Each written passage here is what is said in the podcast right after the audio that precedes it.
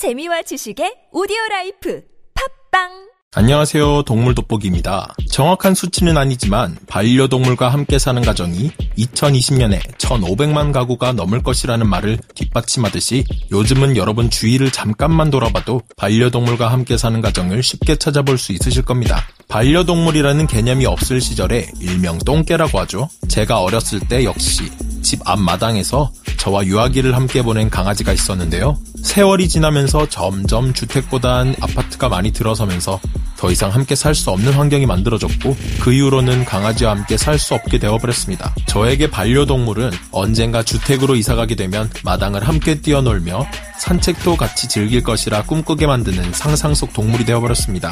여러분들은 만약에 반려동물과 함께 살 수 있는 여건이 된다면 어떤 반려동물과 살고 싶은가요? 요즘은 귀엽고 아기자기한 반려동물이 인기가 많이 있지만 사실 저만 하더라도 대형견에 대한 로망이 항상 있습니다. 오늘은 그 대형견 중에서도 무시무시함을 자랑하는 핏불테리어가 주인공인데요. 핏불테리어는 미국에서 사람을 가장 많이 죽인 견종 1위라는 불명예스러운 타이틀에 올랐으며 최강의 포식자인 곰을 상대할 목적으로 탄생한 무서운 전투병기입니다. 곰을 상대한다라. 이 핏불테리어의 포스가 짐작이 안 가는데요. 오늘은 핏불테리어와 우리 영상에서도 자주 등장하는 뇌진탕 양양펀치의 주인공 호랑이의 대결에 대해서 다뤄보겠습니다. 오늘의 동물 돋보기 시작합니다. 동물 돋보기 줌인 로트와일러처럼 한 번 물면 절대로 사냥감을 놓치지 않는 핏불테리어 그 살상력과 공격성이 개들 중에서 최상위권에 속하는 데다가 미국에서 가장 많이 유기되고 있어 큰 문제들을 야기하는 최악의 반려견이 되고 있습니다. 그런데 어디에서 나온 이야기인지 이 핏불테리어가 백수의 왕 사자마저 제압했다는 말이 떠돌기도 했습니다. 깡끼 꼴개 핏불테리어 요즘 SNS에서 회자되고 있는 한림예고 교훈의 일부분인 깡끼꼴개는 핏불테리어에게 착 달라붙는 수식어인 것 같은데요. 초기의 핏불테리어는 19세기 중반 영국에서 탄생한 투견으로 테리어의 힘, 불독의 지구력을 갖춘 전형적인 전투를 위해 태어난 강력한 병기입니다. 이들은 대형견이 아닌 중형견 수준의 덩치를 가지고 있지만 큰 수컷의 경우 웬만한 대형견들보다 몸무게가 더 많이 나갈 정도로 땅땅한 체구를 자랑합니다.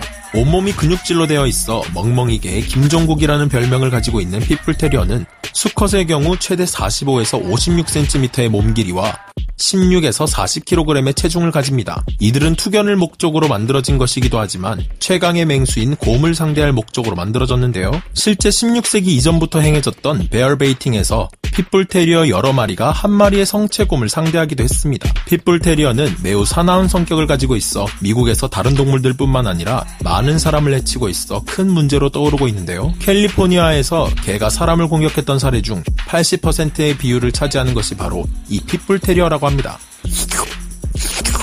간이 딱 맞네. 어이구 좋아하기는. 앙. 보통 반려견들은 주인의 얼굴을 핥는 것으로 호감의 표현을 하죠. 그래서 방심하기 쉬운데 핏불 테리어들은 친근하게 얼굴을 핥을 것처럼 행동하다가도 아무런 징후 없이 갑자기 공격이 들어오는 경우도 있어 각별히 조심해야 하는 견종입니다. 핏불 테리어의 장점들을 활용하기 위해 극한의 훈련을 거친 후 구조견이나 경찰견, 수색견으로 활용하는 경우도 있기는 하지만 그렇다 해도 다른 견종들에 비해 핏불 테리어는 훨씬 높은 공격성을 띠기에 상당히 위험한데요. 건장한 성인 남성이라 해도 다 큰 성체 핏불 테리어를 맨손으로 상대하려다가는 큰일 날 수 있습니다. 이 녀석은 막무가내로 달려들어 한 번 물면 끝까지 절대 놓지 않는 녀석들이기에 큰 부상을 입을 수 있으며 정말 사람을 해치려고 마음먹고 달려든다면 이를 피하거나 떼어놓기가 여간 어려운 것이 아닙니다. 핏불 테리어가 무서운 투견으로 손꼽히는 이유는 전투 skill이 뛰어나서라기보다는 악바리 근성 때문인데요. 투견을 목적으로 만들어진 핏불 테리어의 승부에 대한 집착은 이미 정상적인 동물들의 것이 아니며 강인한 맷집과 엄청난 지구력을 가지고 있습니다.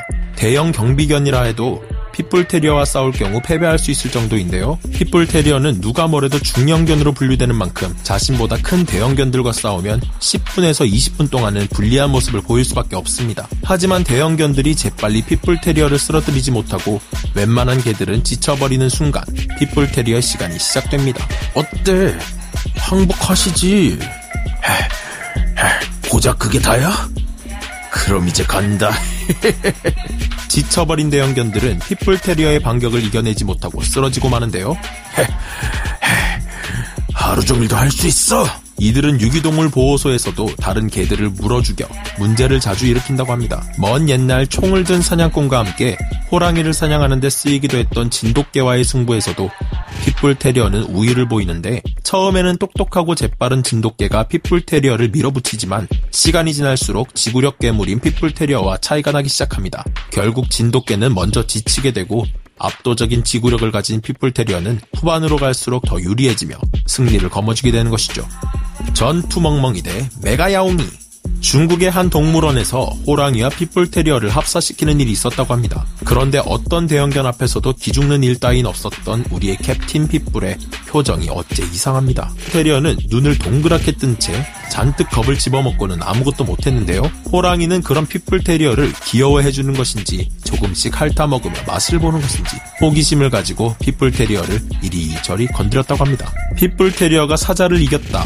호랑이도 잡을 수 있다는 말을 누가 퍼뜨렸는지 모르겠지만 중형견이 아무리 강하다 해도 그 한계가 있습니다. 백수의 왕 호랑이 앞에서는 크게 겁을 먹고 그 자리에 얼어붙어 버리는 핏불 테리어의 모습 이것이 진실인데요. 핏불 테리어는 끈질기게 공격하는 포기를 모르는 맹견들이긴 하지만 자신이 덤빌 수 있는 상대를 구별 못하는 바보가 아닙니다. 호랑이의 울음소리에는 초저주파가 섞여 있어 객과 동물로 하여금 몸을 바짝 굳어버리게 만듭니다. 또한 그와 동시에 공황 상태에 빠뜨리는데요. 굳이 울음소리만이 아니더라도 핏불 테리어는 본능 적으로 호랑이가 자신이 상대할 만한 맹수가 아니라는 것을 직감할 수 있을 정도로 사리 판단이 뛰어난 동물입니다. 체급에서부터 이미 호랑이와는 비교할 수 없을 정도죠. 핏불 테리어 중 최대급의 개체가 40kg 정도인 반면 호랑이 중 최대급의 개체들은 300kg을 가볍게 넘기며 호랑이의 타격은 수백 킬로그램이 넘는 숫소도 기습을 당할 시 뇌진탕을 일으킬 정도입니다. 무서운 점은 그런데도 호랑이들은 자기들끼리 싸울 때에는 타격을 주고받으면서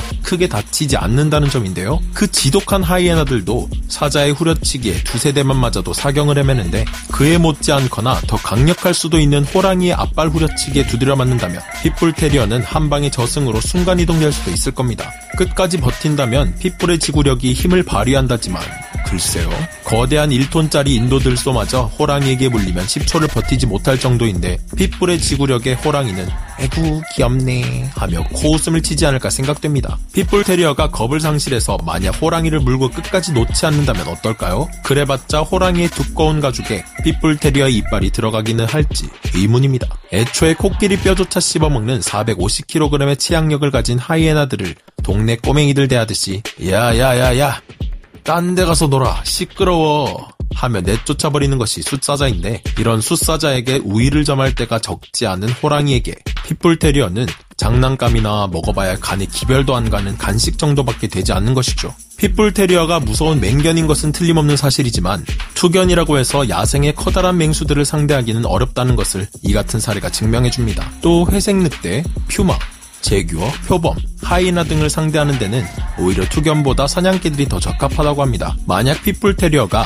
불굴의 투지로 밀어붙이는 인파이터식 싸움을 태산같이 커다란 호랑이나 멧돼지에게 시도했다가는 눈 깜짝할 사이에 골로 가버릴 수 있습니다. 왜 이런 가상의 대결이 화제가 되었는지는 알 수 없지만 핏불 테리어 대 호랑이의 대결은 사실상 호랑이에게는 얼마나 만만해 보였으면 저런 애들과 비교를 하느냐는 말이 나올 정도로 비교 자체가 굴욕적이다라는 말이 나올 만한 대결로 보이는데요. 애초에 이들의 싸움은 악으로 깡으로 동네 복싱장에서 스파링으로 짱 먹었다는 중학생 대표와 헐크와의 대결이나 마찬가지로 보입니다. 오래전 핏불 테리어가 곰을 상대할 때도 많은 수가 희생당했다고 하니 이제 bear baiting 같은 일은 일어나지 않겠지만 이런 끔찍한 살생이 동반되는 게임은 이제 영원히 사라져야 하지 않을까 싶습니다. 30에서 40kg대의 대형 핏불 테리어들이 우위를 점할 수 있는 것은 어디까지나 대형견 정도이고 하물며 도사견, 오브차카, 칸갈, 불리, 쿠타, 마스티프와 같은 초대형견들은 핏불 테리어가 상대하기 어렵다고 합니다. 사람과 친해지며 야생을 떠나온 개들은 이제 애매한 위치에 놓이게 되었으니 우리 인간이 이들을 챙기고 더 이상의 불의의 사고가 나지 않도록 잘 관리해야 할 것 같다는 생각이 드네요. 그럼 저는 다음 시간에 다시 돌아오겠습니다. 감사합니다. 동물 돋보기 줌 아웃.